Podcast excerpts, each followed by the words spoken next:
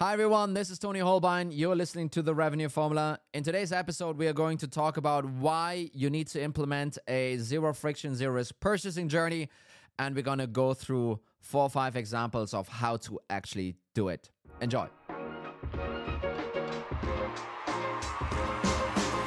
I said this to Mikkel once um, before, like important all hands during Corona, Yeah. um, because you sit in your office all day. I actually uh, went out of the office, so my home office, jumped around, and then went into the all hands like, let's go!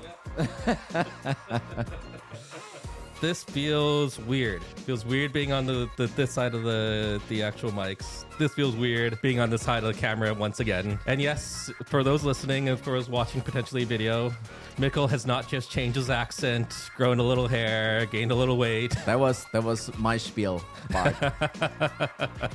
no, no, no, no. We uh, we have a substitute teacher here today. We do, yeah.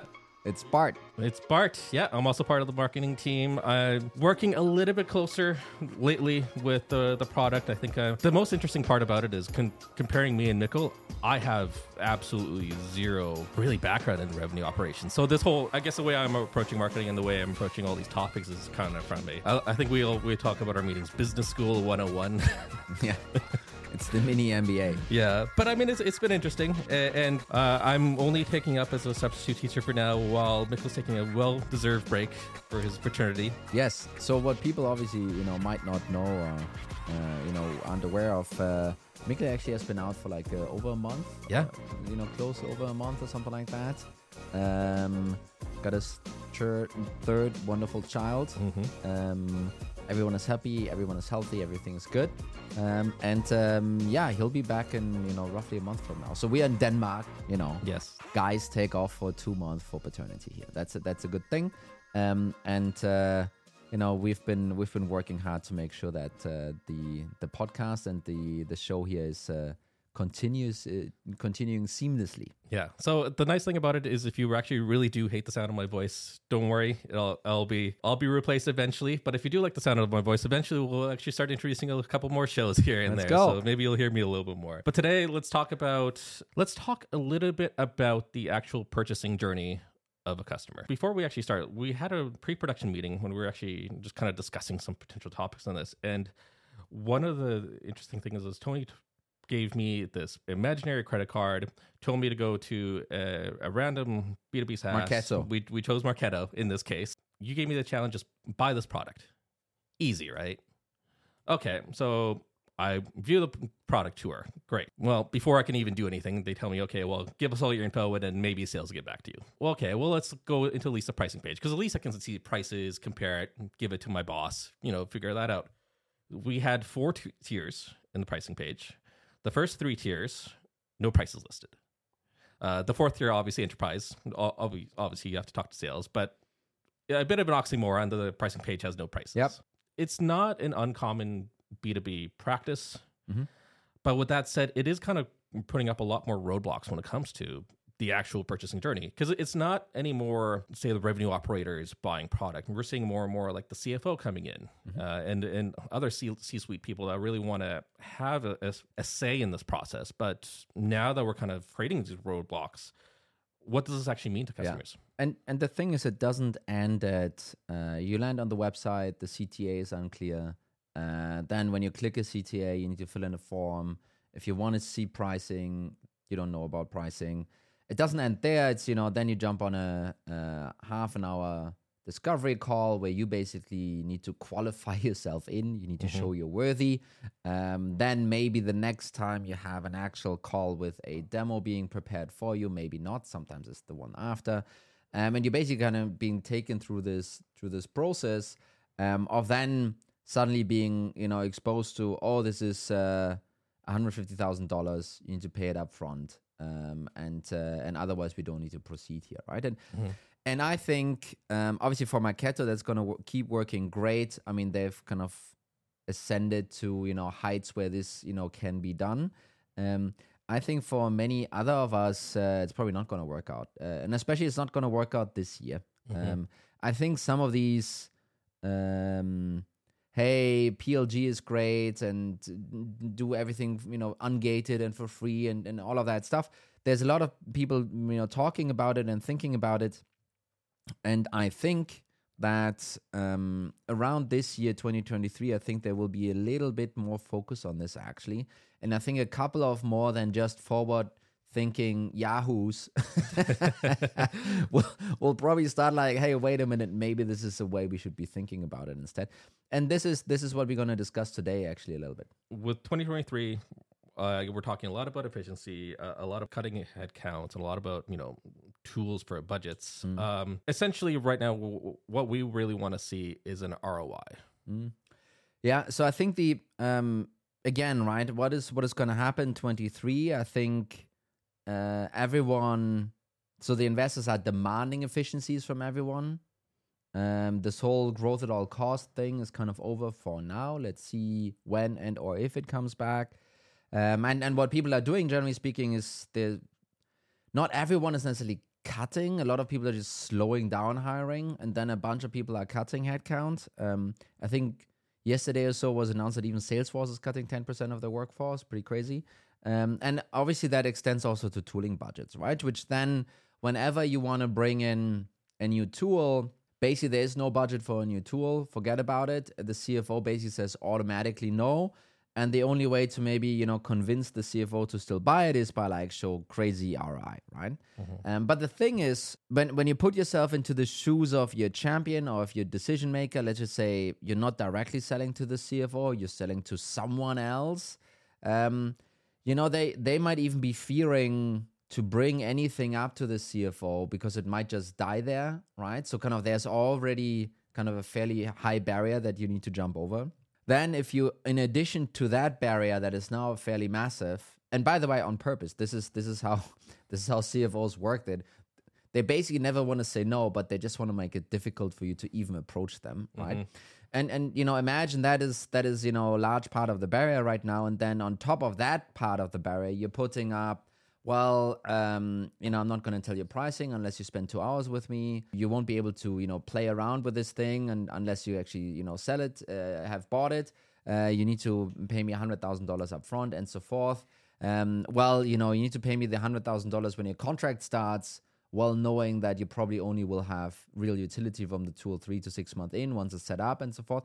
All of these things they just added to that barrier, mm-hmm. right? Um, and basically, you're going to make it increasingly difficult for people to jump over that barrier, right? And and I think that the way you should be thinking about it is, well, now that the CFO puts up larger and larger barriers to jump over, um, you need to make your barriers the small you know the, as small as as freaking possible right? Yeah. to kind of maybe stay in the same balance that you had before.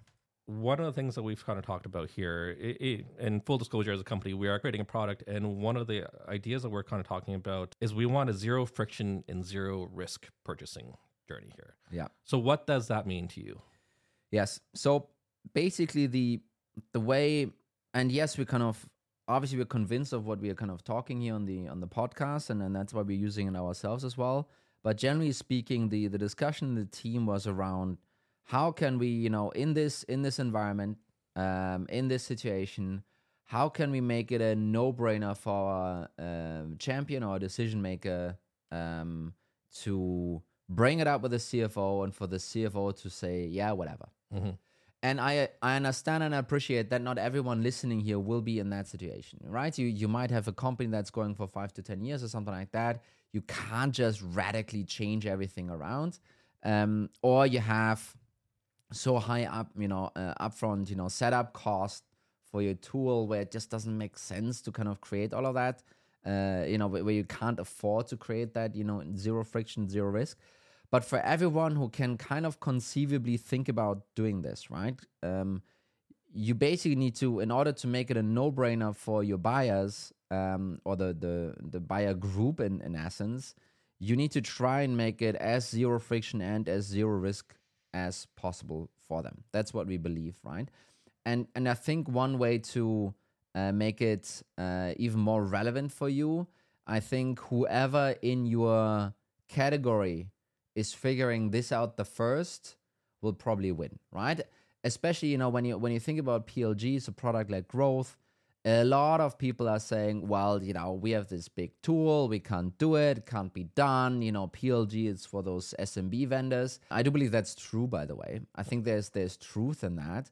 But the, the way you need to be thinking about it is are you 100% sure you're right? Because if one of your competitors is going to figure this out, I think they will have a, a massive advantage towards you, right? Um, because they're one really fast step into the zero friction, zero uh, risk purchasing journey uh, that you might be lagging behind, right? But let's let's break down what zero friction, zero risk actually means in in that in that context, right? And we have a couple of of examples, and I think um, uh, you know a bunch of uh, bunch of ideas that uh, might be worthwhile for some people to try out, and some some potentially not, right? So let's let's actually dive into this. So obviously you could start even further up, like hey, you shouldn't be gating your content and all of that jazz. But let's just let's go go down to the someone knows you, someone maybe has the need, someone has the demand, mm-hmm. and someone is now saying, okay, I need tool um, ABC in this category, right? The first friction point for everyone that wants to buy is the research phase. When you look at your website today and when you look at the material that you have out there, do you really believe that someone reading this with fresh eyes, not with your eyes, mm-hmm. with fresh eyes, do you really think that they get to the point where they feel like, okay, I totally get what this is? Um, I totally, you know, I have a couple of uh, detailed. Are they doing this as well? Are they doing this? How are they doing that? Um, you know, are all of those questions being answered? Um, and if the answer is no, you're basically creating uh, you know barriers to research your product right? To even get to the phase of like okay now i'm convinced enough uh, maybe to take that call or to take the next step to watch a 10 minute video to do something else. Um, you know are, are you making this easy right? And i have an example for you. I had like anyway so i obviously kind of used to work at uh, you know falcon social Brandwatch uh, social media management. And um, uh, you know, obviously, as one of the you know, one of an employee there, I want to kind of buy their product because we maybe need this for our social media uh, audience and so forth. Um, and uh, they have like a very hidden uh, PLG kind of product that has gotten very little love. Mm-hmm. And I basically am like, okay, can they do that specific thing over there? Um, and I don't know. There's no way to find this out on on the brandwatch.com website right now. I had to kind of ask my you know good friend that you know back then when I left was VP of sales. Now he's EVP of sales, managing 80, 80 million dollars in, in, in new sales every year. I mean, I had to ask this guy, "Are you doing this one feature there?" Yeah, and he actually also didn't know. Funny enough, but but the thing is, then you know, then I went to the competitor Sprout and see there is uh, you know I could answer that question immediately. So so for me, that barrier for Sprout was much much lower right now, and now it could pro- progress to like ah okay, do I think that the price is too high? Or you know what what do I think about that right? And and really um, creating that and how do you create that? Well a solid copy on your you know non BS copy on your website actually describing what you do uh, maybe videos showing what you do. Mm-hmm. um, it could be you know obviously screenshots and not the marketing stylized screenshots but really oh, okay now i get how this would work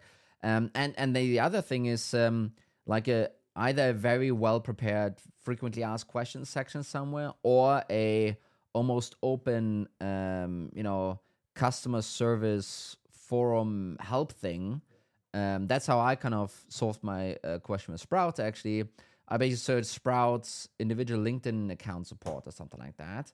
And that was a question that a customer asked um, and then there was a customer service rep answering it in a public forum and i could say okay they have it. Okay now moving on right um, and this is this is ease of research in that sense. Yeah, absolutely. And, it's not just you on that too. There's been some really good research coming out talking about how a lot of customers today, uh, especially, I'm going to sound like my mom when I say this. It's because of the millennials. Hmm. Most millennial customers today are actually doing more of their research than ever before. Hmm. I think the the the one crazy stat I found was only uh, out of the, this huge survey, only nine percent of them said that they actually reach out to vendors before they do their own research. Yeah. Yes.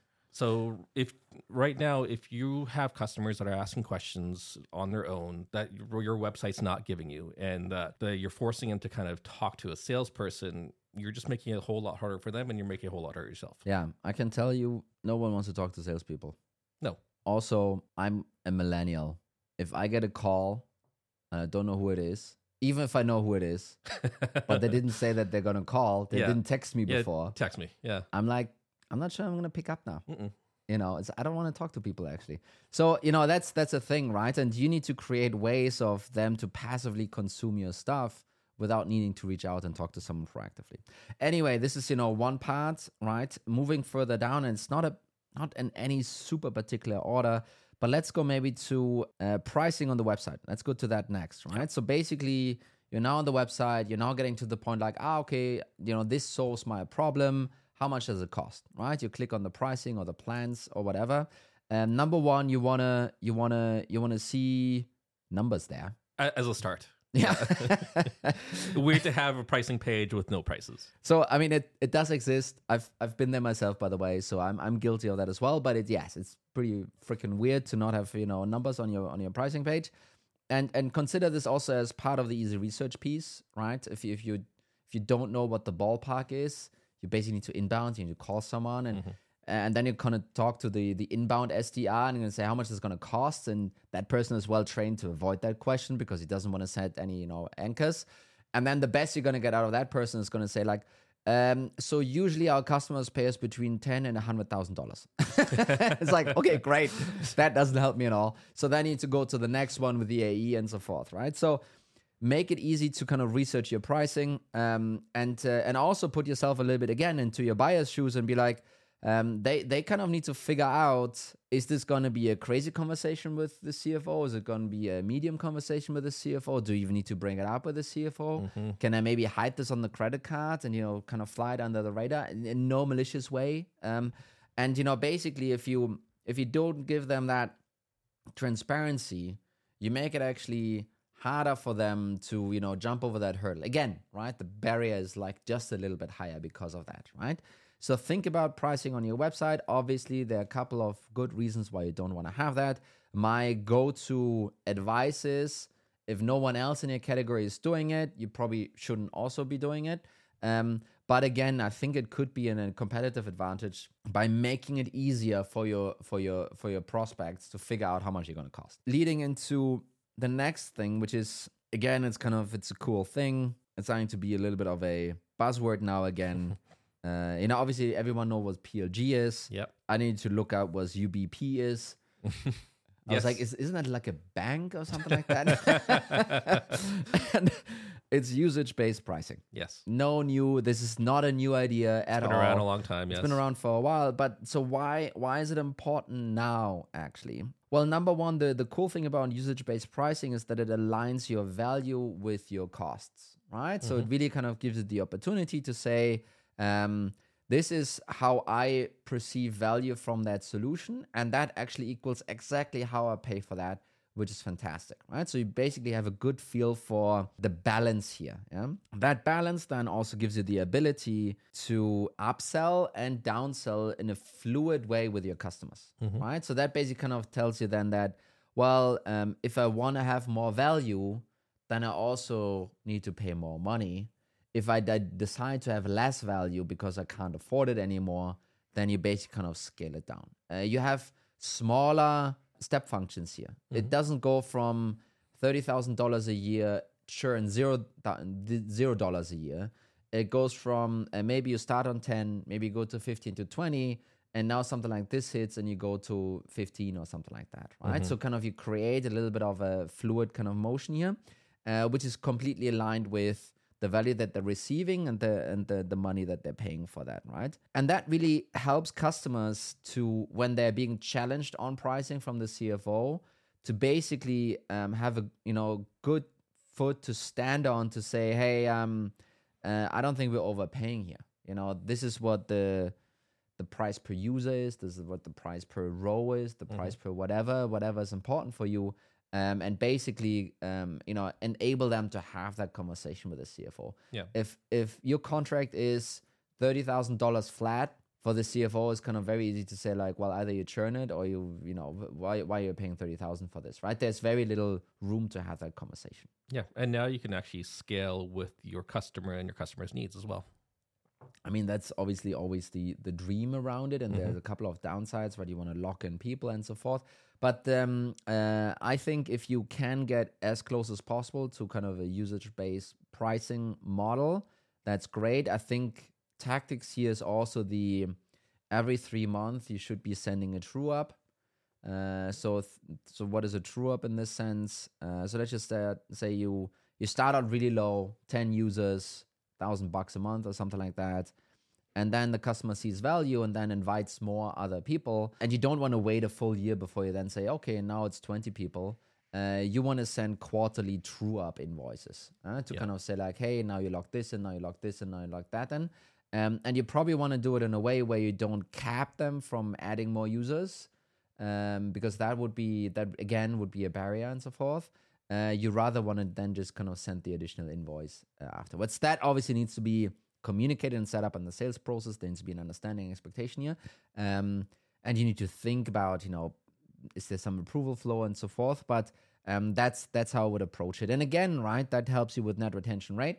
Uh, that is like a, a great thing everyone wants to see. I can only advocate for that. Let's talk about actually locking customers in and the minimum contracts. I- Is there something to consider there when it comes to this zero friction, zero risk purchasing? So the more lock in, the more risk. Uh, basically, the conversation that. So I've been a quasi CFO myself a really long time ago, and the the thought process that CFOs usually have is okay, what is my uh, money at risk here, right? What if what if this goes south? Uh, what what do I need to consider here, right? Um, and if you tell someone that minimum contract length is twelve months, um, and minimum MRR is two or two and a half or five k or whatever, then the risk here is immediately what is that 24 30 60000 euros. And that is a substantial risk in a in a in a in a you know bar you need to potentially jump over. If you have ways to again uh, start small and then grow into that acv so I would argue that an upsell is less scrutinized than a new vendor that you bring on board. Yeah, so uh, going from a 10 to 15k existing vendor is less gets less scrutiny than um, than those 15k from the start. That that that can help that. Um, I think another thing is also to create some contractual tricks to let your customers off the hook if it doesn't work out. So not a continuous churn whenever, but like maybe for the first 90 days for your implementation period. If it doesn't work out, no problem. We'll, you know, no, uh, no cost incurred. So basically, kind of you and, and empower and enable your champion and decision maker to have the conversation with the CFO and you know display less and less risk here, right? Obviously, you can't do it for free. That's for sure.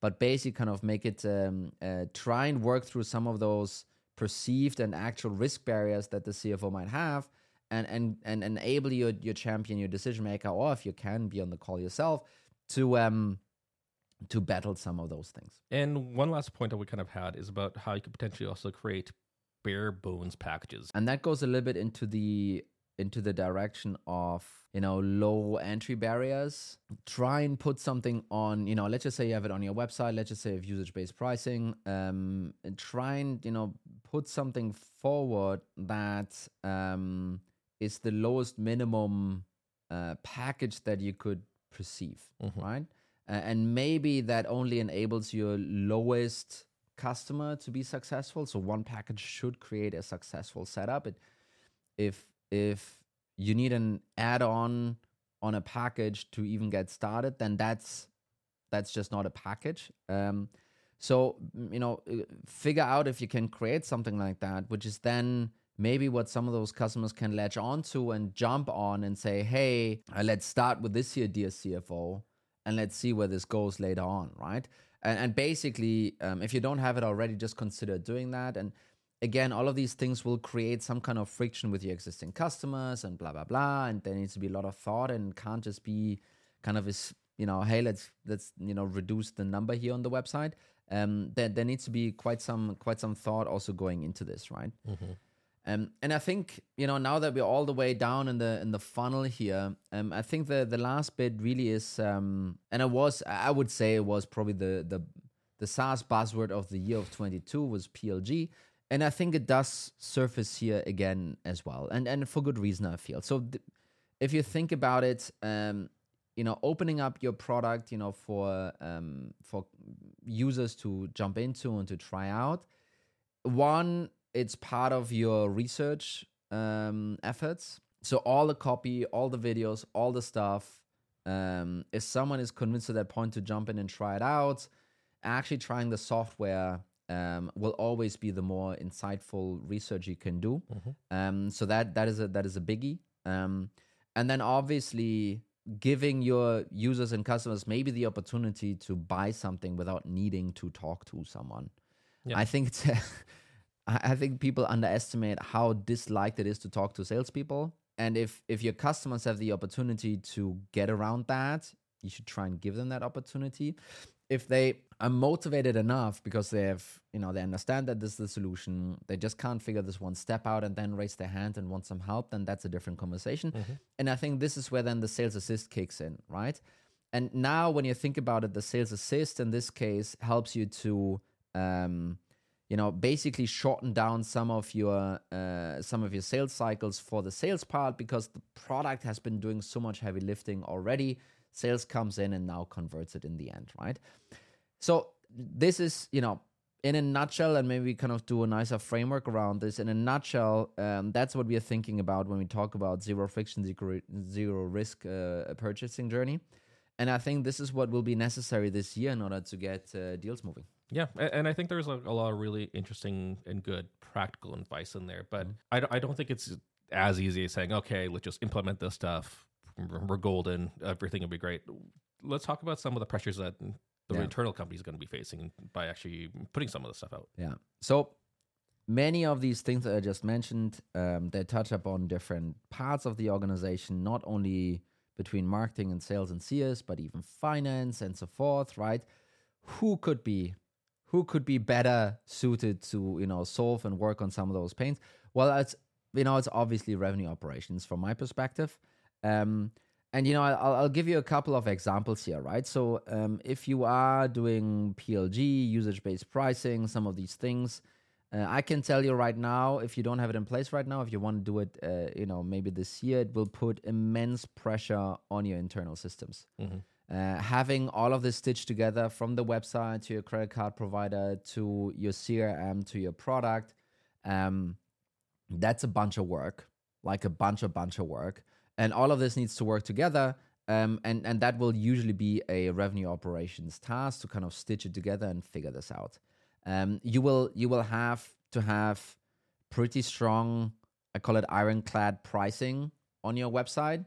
Um, that is usually something you know. In some companies, I've seen RevOps lead this even. Um, I think it's more of an assist kind of role for RevOps. Should probably be owned by uh, pro marketing, um, uh, maybe even by the CEO sometimes, depending on the size of the organization. Uh, but basically, the, the the tricky bit here is you need to align uh, what marketing thinks, what product things, and what sales thinks. And if you have been sales set before, putting pricing on the website, usually very scary, lots of friction, lots of no's from your sales team.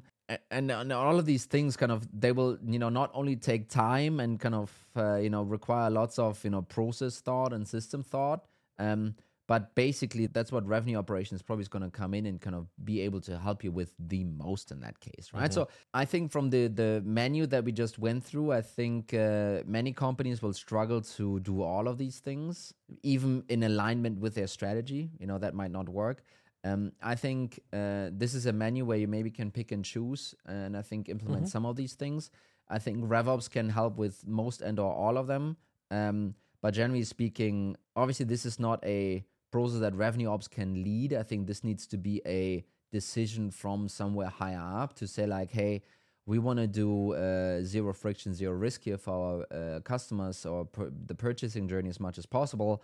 Um, here's a laundry list of things that we could do.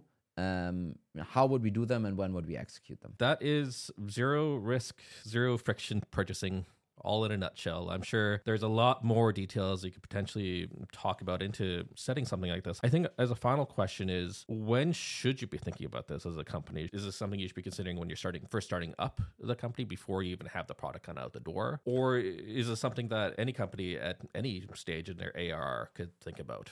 I think the bigger you are, the more difficult it's going to be. Mhm. Mm, mm, so I think this is going to be actually an advantage for uh, younger organizations uh, to react to 23 and the pressures there. I think it's not impossible though, regardless where you are. And I think I think this is just a natural process of how the market moves and the tectonic plates shift um, that you as an organization need to adapt to. And um, I think you should seriously think about implementing some of these things in order to make it easier for you being bought. Yeah. and and I think that's not a wild proposal to put forward, um, regard regardless of your size. Uh, honestly, Well, that's been some really great advice. I think we're kind of running out of time here. Thanks again for listening to um, us ramble a little bit more about this whole idea. And again, this is something that we're talking about as a company, and we're taking this really seriously. Yep. And and I think going to 2023, when we're looking at all the challenges ahead, I think that you need to have as little barriers to that funnel as possible. And pricing is a, is a huge step. absolutely. Yeah. Well, Thank again, you, Bart. thanks again for having me. I'll see you guys again next week, and uh, hopefully uh, we'll do some more of these. Have a good one. Bye bye. See ya.